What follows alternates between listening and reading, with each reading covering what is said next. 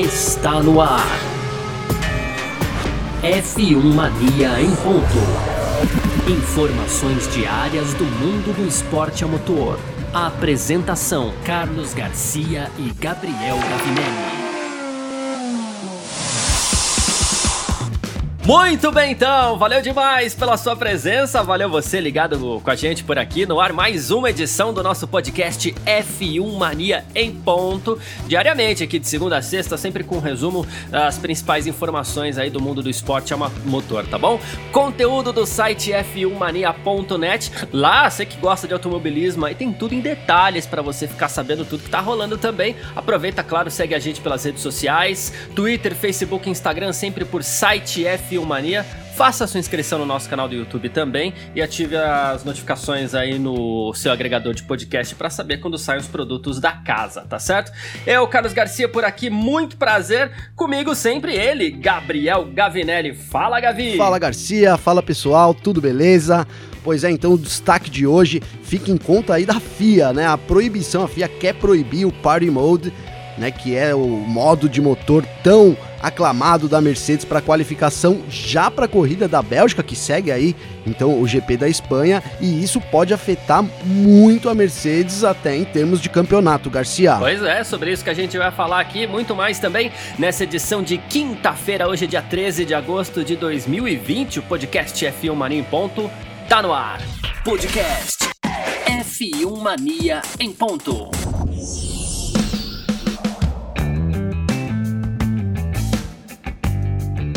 Pois é, rapaz. E olha a FIA tentando mexer um pouquinho aí no campeonato, tentando dar uma chacoalhadinha de leve por aí, né? De leve, quem sabe, ou não. o Party Mode, pra, vamos explicar primeiro o que, é o Party Mode do motor da Mercedes, o modo festa ali, né, na tradução literal para o português. É o seguinte, na qualificação, é, na formação do grid, geralmente no Q3, os dois carros da Mercedes partem com uma potência extra no seu motor. O que acontece?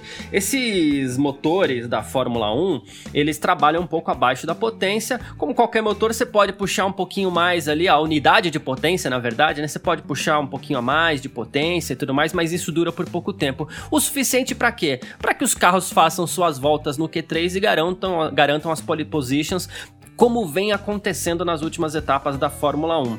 E a FIA quer banir esse modo de potência extra chamado de Party Mode dos motores da Mercedes, Gavinelli. Então eles querem banir e parece que o intuito é muito claro mesmo, é de dar uma nivelada no grid e dar uma, uma é, uma mudada nesse domínio da Mercedes, né? E a gente sabe então que é, a Mercedes usa esse modo aí no Q3 ali na qualificação, acaba sempre conseguindo colocar um, uma, é muito difícil a gente não ver a Mercedes brigar lá pela pole position, né?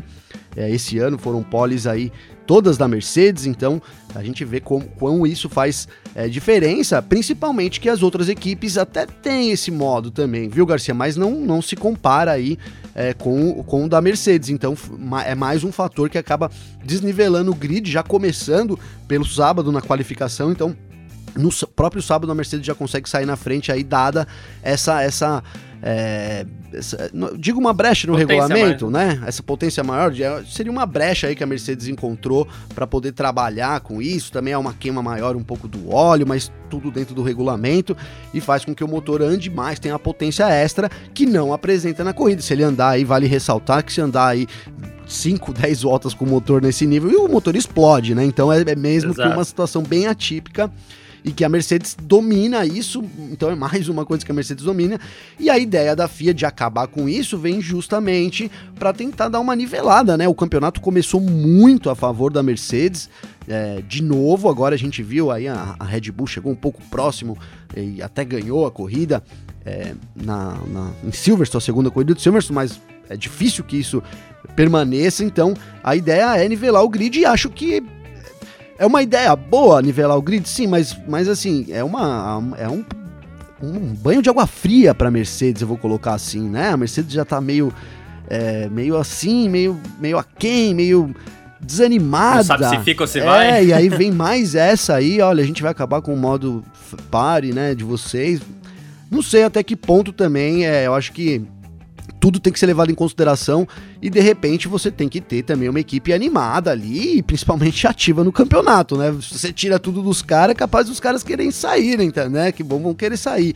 E isso não seria nada bom. Mas, então são dois aí, dois opostos. A ideia de nivelar o grid é muito boa, mas em contrapartida a gente precisa ver é, até que ponto também isso não vai afetar a Mercedes e vai afetar, mas até que ponto a Mercedes vai aceitar isso, né? Eles já estão reclamando aí do pacto de concórdia, que não ganha o dinheiro da Ferrari, e é isso, é aquilo, e agora vão tirar o modo deles aí. Enfim, acho que é uma medida polêmica, sem dúvidas, ainda mais que eles querem colocar para agora, né? Então já seria agora a é. corrida não para essa semana. A gente tem final de semana agora GP da Espanha, aí o descanso uma semaninha. No, no outro final de semana já tem o GP da Bélgica, que já seria para essa corrida da Bélgica. Né? Pois é, a FIA fez uma consulta às equipes, ainda não, que ainda não responderam, claro, mas a ideia seria é, enquadrar os motores nas regras do parque fechado, né? Então o que acontece? Começa a qualificação, é, você já não pode mais mexer em algumas coisas ali, né? Os pilotos, no caso dos motores, eles teriam que terminar a corrida com a mesma configuração que eles se qualificaram, né? Então entra aquilo que, que, que você falou, esses motores não vão aguentar 10 voltas, eles aguentam um pouquinho nesse ritmo aí, com essa potência extra, né? Então não dá para levar um motor assim para corrida. A Mercedes então seria obrigada a levar os pilotos para não só a Mercedes, né, como todas as equipes Sim. seriam obrigadas a se qualificar com a configuração de motor que vai para corrida. Como você falou, essa regra seria pro ano que vem, mas a, a FIA já tá querendo introduzir agora para esse Grande Prêmio da Bélgica, até porque, né, a gente sabe, é, o que o que o que tiver em vigor agora vai valer pro ano que vem, porque os carros carros vão mudar muito pouco. E a gente sabe, a gente já espera também que, que que, que, a Mercedes domine esses dois campeonatos. Né? A carta da FIA é, deixa claro ali que para resolver questões no futuro, já pensando em algum problema aí que possa acontecer, a FIA vai exigir que durante a sessão de qualificação e a corrida a unidade de potência opere em um único modo, sem essas alterações aí que a gente falou. Cara, eu queria só colocar uma coisa. Eu, eu me incomodo um pouco é, com o fato de mudar as regras no meio do campeonato, sabe? É, isso é. até tem uma. Quando a gente jogava bola na rua, hoje, hoje o pessoal não joga mais, mas quando eu era moleque, a gente jogava bola na rua mesmo. Botava dois chinelos de um lado, dois chinelos do outro. E aí você até fazia umas regras, ó, a bola sai por ali, aqui, não sei, não é? Bateu na árvore, é, escante, é lateral, não tinha umas coisas Três assim. Três escanteios é pênalti. É, tinha umas coisas assim, mas isso, ninguém. Ai daquele que propunha alguma coisa durante a partida. Fala a verdade. Nossa, né? Nossa. Passava pelo, pelo corredorzinho da morte, cara. Lembra do corredorzinho da morte? corredor polonês. É, corredor polonês. Então o negócio era feio. E assim, a FIA, isso me incomoda, a FIA querer mudar as regras um pouco no meio do campeonato. Diz, eu acho que é legal pro campeonato ter um, um, um grid mais nivelado, né? É, acho que é, é polêmico porque afeta todos, sim, mas a gente sabe que a ideia é afetar mais a Mercedes. Mas aí eu acho que mudar no meio do campeonato é, eu, eu, imagino até que isso não vai passar, viu, Garcia? Olha, é, eu fico pensando nessa questão do passar ou não passar. Primeiro, a questão do mudar regras no meio do campeonato é uma coisa que me incomoda bastante também. Não gosto, tá? Desde que é, a, bom, desde que não, né? Abrindo uma brecha e abrindo uma exceção para o fato é, de haver um consenso. Se todas as equipes concordarem, ok, numa boa, então tá bom, então pode mudar. Né? Que a gente sabe que é muito difícil que a Mercedes, por exemplo, é, concorde com isso. Mas se inclusive a Mercedes concordar, então tá bom, então muda. A gente vai até gostar porque as corridas podem ficar melhores. Né? É, o, a qualificação, principalmente, pode ficar um pouco mais equilibrada. Né? Então esse é o primeiro ponto. Segundo, eu vou manter a mesma lógica de ontem que eu falei aqui da, do que rola de negociação pelos bastidores ontem. E daqui a pouco a gente vai falar sobre o Pacto da Concórdia aqui novamente, no nosso nosso F1 Mania em ponto, mas assim, que tipo de negociação estaria sendo feita, que tipo de, de força estaria sendo feita, até usando a mídia, para que a Mercedes aceite essa regra ou aceite assinar o Pacto da Concórdia? Tipo, tá aqui, ó, tá bom, a gente paga o que vocês querem, vocês assinam o Pacto da Concórdia, mas vocês tiram Party Mode. Ou então, é, ah, vocês vão fazer jogo duro para assinar o Pacto da Concórdia? Então tá bom, então a gente vai tirar o seu Mode, né? É, os dois casos podem estar tá rolando aí, Com certeza. Né? Ou então tá bom, você vai, você vai fazer jogo duro aqui, a gente vai fazer jogo duro lá na frente vai punir a Racing Point e a Mercedes. É muita coisa acontecendo nesses bastidores aí que podem funcionar como uma espécie de cabo de guerra ali, cada um puxa de um lado para em algum momento as coisas se acomodarem, a Mercedes assinar o Pacto da Concórdia, a Fórmula 1 pagar ou não alguma coisa mais para a Mercedes, punir ou não a Mercedes no caso da Racing Point, tirar ou não o Party Mode. Eu acredito que tudo isso possa estar isso é só uma interpretação, não é uma informação, mas eu acredito que tudo isso possa estar envolvido na mesma negociação. Não, mas é uma excelente interpretação, um, um pacote, né? Então agora, já que tá tudo aí vindo à tona, então vamos juntar tudo nesse pacote, vamos dizer assim, e em vez de discutir o Pacto da Concórdia, a legalidade do, do RP20, vocês têm fornecido informações para eles, é, e, e, o prêmio, enfim, tudo, a gente discute o, o, geral, vamos colocar assim, né? Vamos, vamos ponderar. Então, ó, vocês estão devendo aqui, aqui vocês estão exigindo isso, e aí faz um, um bem bolado, vamos dizer assim, né? E aí sai com um acordão, digamos assim, né? Um acordão, a gente vê muito isso é, na então. política nossa aqui brasileira, muito conhecido, né? Mas é tipo isso mesmo. E, e no fundo as coisas funcionam um pouco assim, cara. O, o, grid da Fórmula 1 tem 10 equipes, né? A Fórmula 1 é totalmente, ao mesmo tempo que ela precisa ser rígida e precisa manter é, é, os lucros e as regras e, e o esporte e tudo, ela precisa manter as equipes também, cara, sabe? Ela não pode ficar sem equipe, então é uma. É, são, são vários é, são vários pesos aí que acabam precisando, na verdade, ser considerados, né? Mesmo que você fale, ah, não é Exato. justo, não é isso, mas mas assim, é a realidade, né? Vamos falar da realidade. Se você acha que. Eu não, eu já disse aqui que eu não acho justo. acho que cada coisa devia ser, se você levar pela ética, pela justiça a ponto, vamos dizer, então se tá na regra, acabou, morreu, já tá decidido. Mas, é, falando realisticamente, eu entendo esse, esse a política que é, na verdade, uma herança do Bernie Eccleston, que na verdade sempre foi política na Fórmula 1 e é, no, né, não vejo muito como isso um dia deixar de ser também, viu, Garcia? Pois é. Falando ainda em regras, é, os dois pilotos da Haas foram punidos no Grande Prêmio da Hungria. Só pra gente encerrar esse primeiro bloco aqui, ainda falando em regras, os dois pilotos da Haas foram punidos na, no Grande Prêmio da Hungria por terem recebido instruções do box durante a volta de apresentação, né? Então, de acordo com a diretiva técnica 011-17 da Fórmula 1, as equipes estão proibidas proibidas de dar instruções a seus pilotos durante a volta de formação. O Michael Masi, diretor de corridas novo da FIA, né? Ele confirmou que esse regulamento vai ser re, é, revisado.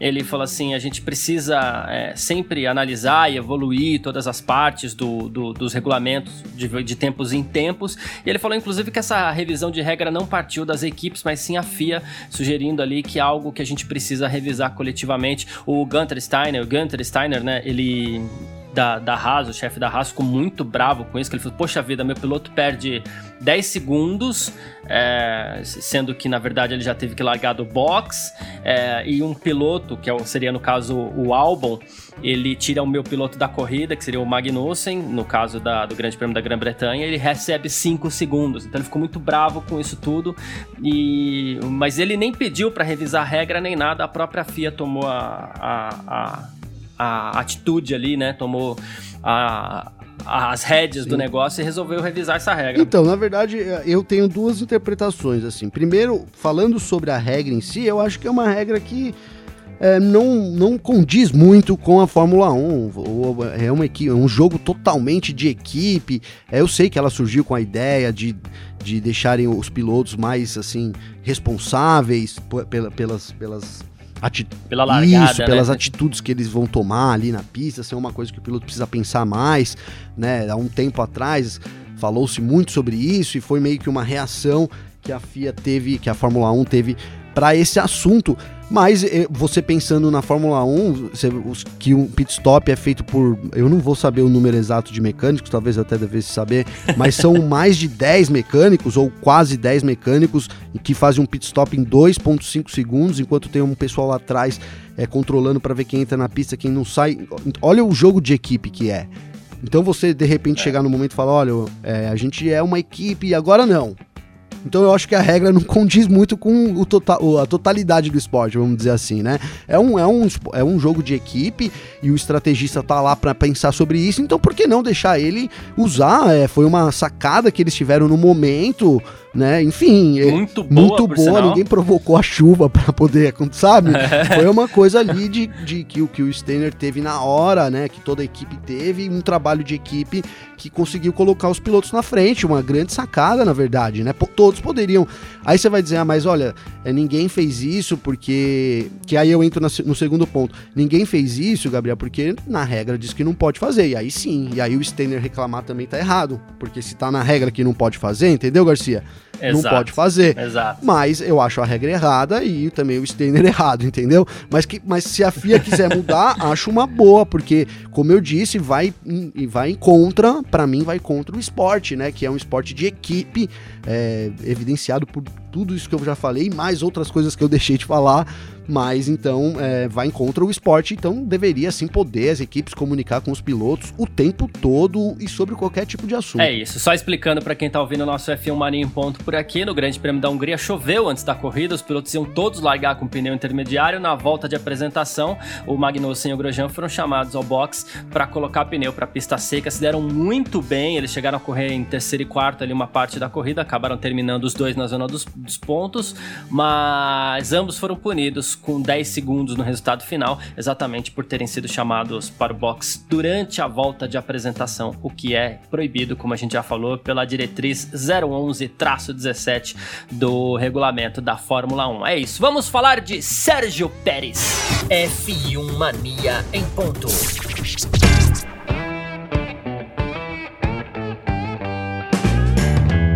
Pois bem, o mexicano está de volta, Checo Pérez, o Sérgio Pérez, é, pouco antes aí do, do início do Grande Prêmio da Grã-Bretanha, aí duas semanas e pouco atrás, foi anunciado com, com o novo coronavírus, né? Ele testou positivo para o novo coronavírus, contraiu a Covid-19, teve que ficar fora das atividades de pista das duas provas em Silverstone, porque semana passada ele também continuou testando positivo, ficou em isolamento, tudo direitinho, se cuidou. Teve toda a polêmica do fato dele ter viajado para o México e para a Itália, mas o fato é que ele resolveu fazer o teste novamente. Dessa vez ele testou negativo. Foi substituído por Huckenberg nessas duas corridas, mas ele agora está de volta e a dupla titular da Racing Point vai ser a, a, a dupla que vai correr no Grande Prêmio da Espanha agora em Barcelona neste final de semana. Sérgio Pérez e Lance Stroll. Ele está de volta e, bom, um até breve para o Huckenberg aí, é, né? Então,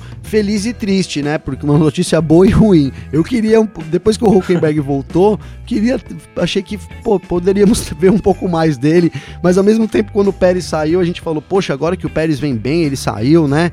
Então, assim, agora ele tem a possibilidade de voltar, mas pro lugar do, do Huckenberg, que tava, assim, sendo interessante, né? Essas duas corridas dele foram interessantes. Ele largou em quarto colocado, conseguiu a quarta posição. Tudo bem que não teve um bom rendimento na corrida, muito porque também o RP20 não tem um, um largou em terceiro, igual, né? né? Mas largou, foi em terceiro? É, largou na frente do Verstappen e perdeu foi, posição na largada, né? Verdade, verdade. É, desculpa o meu erro, mas foi isso mesmo. Largou em terceiro, então é uma excelente posição aí, é, sem dúvida nenhuma.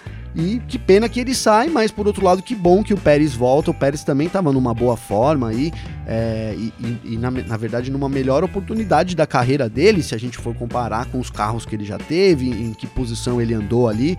Então é isso, a gente vê, vai ver o Pérez de volta, né? O Pérez que, que só para lembrar o pessoal, foi aquela viagem dele lá, que ele foi visitar a mãe lá no México, depois deu uma passeadinha na Itália, acabou pegando a Covid, Fotinho né? em restaurante, e sem máscara. Bateu umas, é, uns autógrafos ali, umas fotinhas, né, com, com as pessoas. deu no que deu, né? É, o negócio é, é, realmente sério. A gente aqui falando de novo da pandemia, mas realmente o, negócio é sério. Que bom que né, na, só o Pérez testou, né? Na época falamos isso. Que bom que não infectou nem ninguém da bolha. Poderia Exato. até comprometer ali, enfim, né? A participação da equipe, inclusive, na, na corrida. Da, da equipe, né? Não é? Pois é. É sinal de que essa bolha aí também tem funcionado bem, né? Então, concluindo o caso aí. Mas assim, que bom que vamos ver o Pérez podendo aí disputar o Lance Stroll, que tá numa forma também incrível, né? Essa disputa aí entre companheiros de equipe aí tá prometendo esse ano, viu, Garcia? Tá, tá prometendo. Ao site da Fórmula 1 aqui, o Pérez falou assim: olha, eu tive muita sorte de ter tido apenas sintomas leves, né? Então eu consegui, inclusive, continuar treinando. Tenho certeza que eu tô pronto para voltar ao volante do carro. E ele brincou, né? Ele falou assim: eu tô muito feliz também porque eu, tenho, eu tinha meu tablet para me manter entretido por aqui. É, ufa, ainda bem, né? através do tablet, que acho que ele viu muita crítica a ele por essas viagens também, viu? Ah, com certeza. o que não faltou foi cancelamento na internet, viu? Falando ainda sobre coronavírus, pandemia e como isso afeta a Fórmula 1, os funcionários da Alfa Romeo vão ter que ficar isolados na Suíça depois do Grande Prêmio da Espanha, tá? É, lembrando que a Espanha, assim, a Espanha tá enfrentando uma segunda onda ali, ainda não forte, mas assustadora já, da Covid-19 então o que acontece? Viajantes da Espanha para a maioria dos países da Europa, eles precisam ficar isolados em quarentena, é regra né, é, imposta pelos governos ali dos diversos países da Europa, inclusive da Grã-Bretanha, tanto que existia um risco ali. Ah, Para o caso da Fórmula 1, como a bolha está se mostrando muito eficiente, o governo britânico permitiu que as equipes britânicas é, não precisem ficar isoladas, não precisem ficar né, em confinamento. Mas na Suíça, a, a, a, o pessoal da Alfa Romeo ainda não conseguiu essa liberação e eles vão ter que ficar isolados. Então, assim, eles vão para a Espanha eles voltam para a Suíça, ficam isolados. Eles tiveram por enquanto a, a autorização apenas para ir à fábrica e voltar, e depois já vão ter que ir para a Bélgica, né? Então o pessoal vai ter um certo prejuízo. Aí o pessoal que tá trabalhando com a Fórmula 1 tá, tá cortando um dobrado, Não, né? tá sendo uma, uma temporada muito difícil, né? é, para as equipes. A gente sabe, tudo bem, é um novo normal, todo mundo vai se doar mais, vamos, tamo junto nessa, entendeu? E os pilotos e os mecânicos também, mas ó, sem dúvida nenhuma, é a segunda rodada tripla já da temporada, né? É, a gente aqui, jornalista, a gente, eu amo o que eu faço, mas assim, eu já sinto às vezes um cansaço extra, sabe? Assim, Garcia. É. Mas que bom, tô, tô muito feliz de ter esse cansaço extra em meio a uma situação tão atípica, né? Que bom que tá tendo isso, graças a Deus, realmente. Mas assim, é uma. É, aí chega, chega num ponto que passa também desse lance de estou só me esforçando. É uma coisa que mentalmente prejudica, fisicamente prejudica. Várias coisas podem pintar e é uma situação única, mas é, muito delicada mesmo. E, eu, e a Suíça, que é, é, tida aí, ela tem regras muito severas, né, com, com relação à restrição das pessoas. Uhum. É, não, eles não conseguiram, e assim, não sei se, se eles vão conseguir, né? É muito provável que eles tenham que talvez fazer alguma. É, ou, ou, ou, não sei, fico pensando aqui agora, ter uma segunda leva de funcionários, ou então realmente permanecer na Inglaterra, né? Parece muito sem opção no momento para a equipe suíça, o que, o que, o que é preocupante sim para o decorrer da temporada. Que bom que as equipes inglesas conseguiram isso e que não afete muito, que não chegue essa segunda onda lá na Inglaterra para poder, é, de alguma forma, alterar isso e a gente ter o campeonato o calendário prejudicado, né? Mas é uma situação delicada para os funcionários aí da Alfa Romeo. Exatamente. E continuando naquela linha aqui que ninguém está imune ao coronavírus, que é muito fácil pegar, contrair o coronavírus, é, a gente sabe também que, né, a gente deseja que não, obviamente, mas a gente sabe que pode acontecer de eventualmente mais algum piloto pegar, então as equipes estão de olho nisso. A McLaren, a semana passada, anunciou Paul de Resta como piloto reserva para o Grande Prêmio é, dos 70 anos, e para esse final de semana, o Stoffel Van Dorn já volta a ser o piloto reserva da equipe. Eles têm esse acordo com a Mercedes aí de poder usar os pilotos é, reservas da equipe alemã caso haja necessidade, né? E para essa semana então Stoffel Van Dorn que estava disputando, que inclusive disputa hoje a última etapa da Fórmula E, ele já vai ser o piloto reserva da, da McLaren, o piloto reserva imediato aí, caso aconteça alguma coisa com o Carlos Sainz ou então com o Lando Norris, né? Na verdade já deu tempo de testar todo mundo, o coronavírus a gente já acredita que eles não tenham, mas caso aconteça alguma coisa, um dos dois não possa correr, será o Van Dorn. E o reserva deve ser daqui até o fim então, do ano. Então, uma. É, parecia ser uma, uma escolha, a escolha mais óbvia no começo, até quando o Pérez testou positivo, né? Falou-se do, do Van Dorn, só que ele estava já na bolha ali da Fórmula E, da, que tá, a gente sabe que está tendo a, a decisão da Fórmula E, então nove dias, seis corridas, e o Van Dorn já estava lá, o Van Dorn que é piloto da Mercedes na Fórmula E, então ele já estava lá recluso aí, digamos assim, para poder participar da final. Agora, hoje então, nessa quinta-feira aí é o último dia da grande decisão da, da Fórmula E. Inclusive o Van Dorn larga na terceira posição, né? A Pole ficou com. Vou aproveitar aqui e falar, então Boa. a Pole ficou com o Sebastian Boemi, o René Rast larga em segundo, o Van Dorn vai largar em terceiro, e aí os brasileiros é, repetem um triozinho que eles fizeram é, na corrida passada, na retrasada, se eu não me engano, aqui em Berlim também, né? Lá em Berlim, na verdade. Então, Sete Câmara larga em nono, o Lucas de Graça em décimo e o décimo primeiro é o Felipe Massa. Então é isso, o Van Dorn já sai de Berlim aí hoje, já se junta com a equipe aí, aí na sexta-feira, amanhã já começam os treinos livres para o Grande Prêmio da, da Espanha, então já deve se deslocar rapidamente aí é. para encontrar a equipe McLaren lá no circuito de Barcelona. A gente, inclusive, é, chegou a comentar ontem aqui, né, que a gente, ah, você que tá ouvindo depois depois aí vai ser uma corrida muito boa. Foi um pouco mais morna, né? Foi. Mas, mas deu para divertir, deu né? Deu pra divertir, cara. Sabe o que aconteceu? Na verdade, ali na frente, é, foi, ali na frente foi a corrida foi bem, bem, bem ruim, vai, vou, vou colocar assim, né? Foi uma corrida ruim. Os pilotos largaram ali o Holland, principalmente, não foi ameaçado em momento nenhum, apesar do, de, de a gente ter visto uma briga ali é, do, do Lotterer com, com o René Rast, foi muito interessante ali também, então teve algumas disputas, mas lá atrás foi muito interessante, cara, né? A, a corrida lá no pelotão de trás, para mim, foi sensacional. A gente teve ali é, o, o Massa chegou a estar tá em oitavo, e aí a TV não mostrou, né?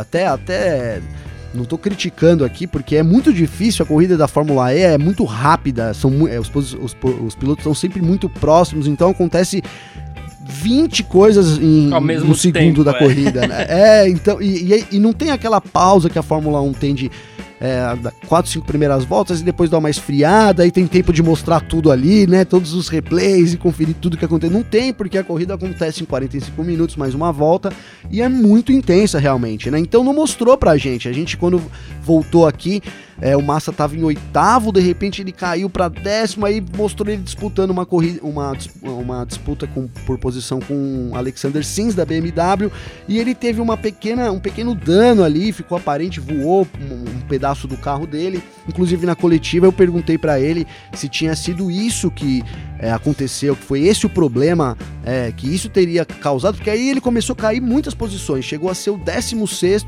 acabou terminando em 13.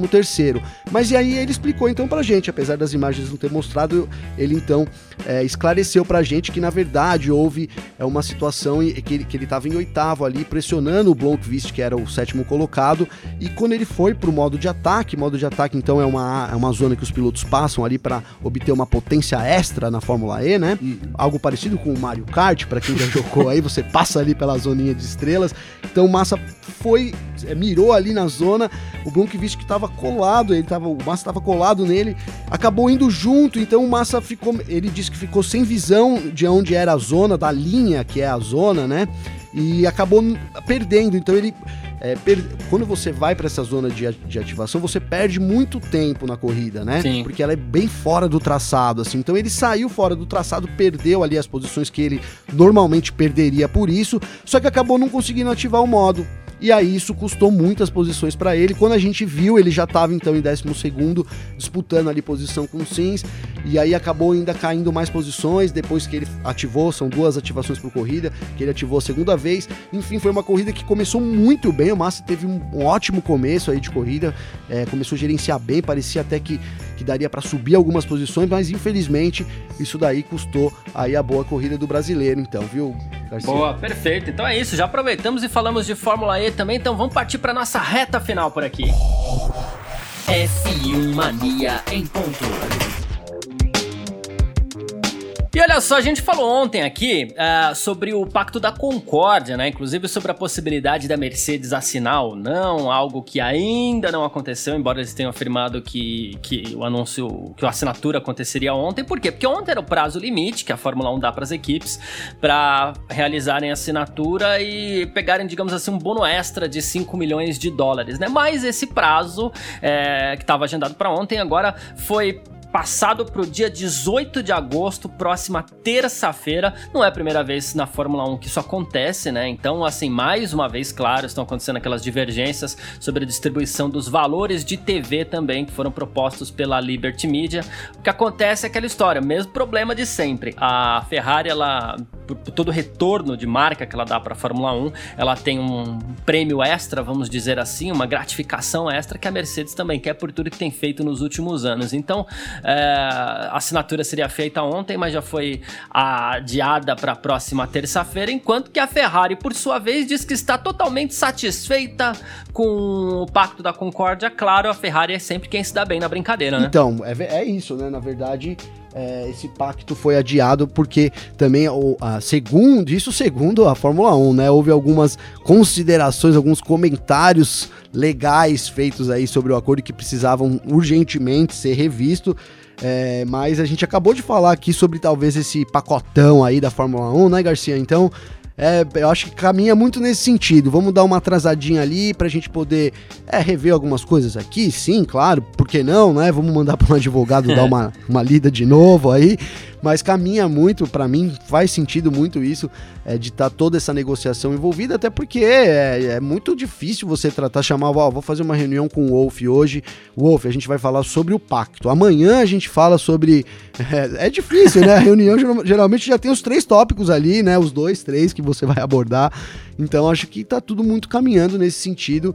E para mim, essa é mais uma indicação disso, viu, Garcia? Ó, eu fico imaginando a reunião do pessoal lá no Zoom pra definir isso daí, viu? Mas. Eu fiquei falando e imaginando também, viu, Garcia? Tem, levanta, é... tem que levantar a mão, será, pra falar ou, ou não? É. É, então. Enquanto isso, mais uma rapidinha por aqui. A Rússia já pretende levar 30 mil pessoas para as arquibancadas do Grande Prêmio da Rússia, que vai acontecer em Sochi no dia 27 de setembro.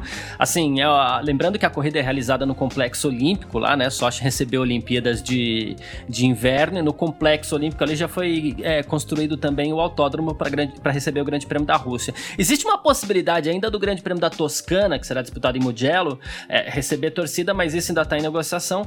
E agora essa ideia da, da Rússia aí receber 30 mil torcedores, lembrando que por lá cabem 60 mil pessoas nas arquibancadas, então seria 50% da capacidade total do Parque então, Olímpico. a Rússia está com, com tá meio controlado os, ca os casos de Covid por lá, né? A população da Rússia é, também é gigantesca aí, né? Então, na verdade, são só 15 mil mortes até agora. É, até fui dar uma olhada nisso, porque a, quando eu vi a notícia, eu falei, nossa, mas que absurdo, né? Sabe assim, aquele primeiro comentário, né? Ter todo mundo muito com medo aí da Covid, né? Enfim.